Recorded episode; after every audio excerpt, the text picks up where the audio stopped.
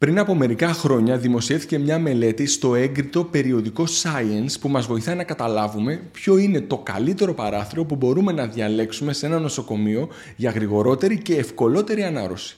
Πριν ξεκινήσω θα ήθελα να πω δύο λόγια για το Science.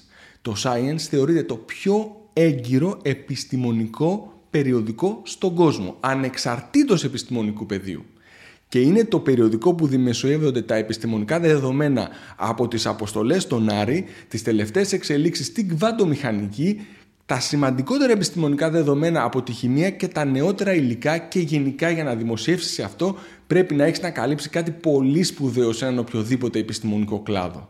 Θα λέγαμε ότι το να δημοσιεύσει σε ένα τέτοιο περιοδικό είναι το αντίστοιχο με το να πάρεις το πανευρωπαϊκό πρωτάθλημα σε ένα, στο ποδόσφαιρο ή στο μπάσκετ. Κάτι δηλαδή πολύ σπουδαίο, σε ένα πολύ δημοφιλές άθλημα. Αυτά σας τα λέω για να σας κάνω να καταλάβετε ότι η μελέτη που θα σας παρουσιάσω είναι πραγματικά μια πολύ σπουδαία μελέτη της ιατρικής.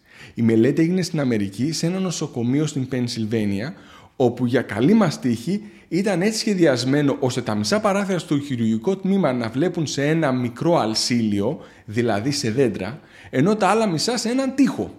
Αυτό που έκανε ο ερευνητής που δημοσίευσε αυτή τη μελέτη ήταν να συγκρίνει κάποιους σημαντικούς παράγοντες της ανάρρωσης των ατόμων που υποβλήθηκαν σε αφαίρεση χολής. Για όλους τους υπόλοιπους παράγοντες, οι ασθενείς ήταν ακριβώς οι ίδιοι, δηλαδή ηλικία, φύλλο, χειρουργική κατάσταση, προηγούμενα χειρουργία, κάπνισμα κτλ.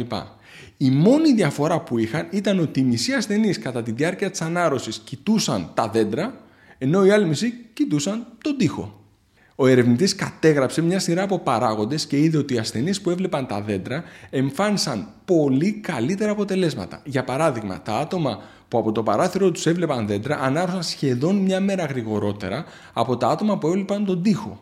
Επίσης, κατά τις μέρες 2 έως 5 που είναι και οι σημαντικότερες, κατανάλωσαν 2,5 φορές λιγότερα βαριά αναλγητικά. Αυτό σημαίνει ότι πονούσαν πολύ λιγότερο ή ένιωθαν τον πόνο πολύ λιγότερο ή άντεχαν τον πόνο πολύ περισσότερο ή όλα αυτά μαζί. Επίσης, το νοσηλευτικό προσωπικό σημείωνε στο φάκελο σχόλια σχετικά με την κατάσταση του ασθενή και φάνηκε ότι για τα άτομα που έβλεπαν τον τοίχο γράφτηκαν πάνω από τρεις φορές συχνότερα αρνητικά σχόλια. Τα αρνητικά σχόλια ήταν τύπου ο ασθενής υποφέρει ή ο ασθενής κλαίει ή έχει έντονο άγχος και φόβο. Τέλος, αν να μην έφταναν όλα αυτά για να μας δείξουν πόσο σημαντικό είναι να βρισκόμαστε σε επαφή με τη φύση, ο ερευνητής κατέγραψε και τις μετεγχειρητικές επιπλοκές. Ακόμα και σε αυτή τη μέτρηση φάνηκε ότι τα άτομα που έβλεπαν από το παράθυρο δέντρα εμφάνισαν σπανιότερα μετεγχειρητικές επιπλοκές.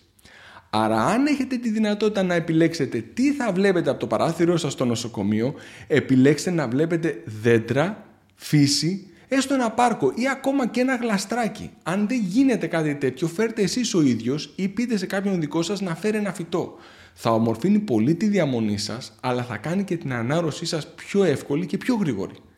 Από την άλλη, δεν είναι ανάγκη να περιμένετε να φτάσετε στο νοσοκομείο για να βάλετε τη φύση στη ζωή σας. Προσπαθήστε να έρθετε καθημερινά σε επαφή με τη φύση.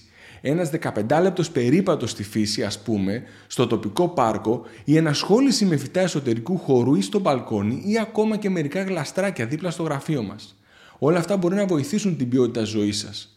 Αλλά από ό,τι φαίνεται και την ποσότητα. Δηλαδή θα ζήσετε καλύτερα και περισσότερο. Ευχαριστώ πολύ.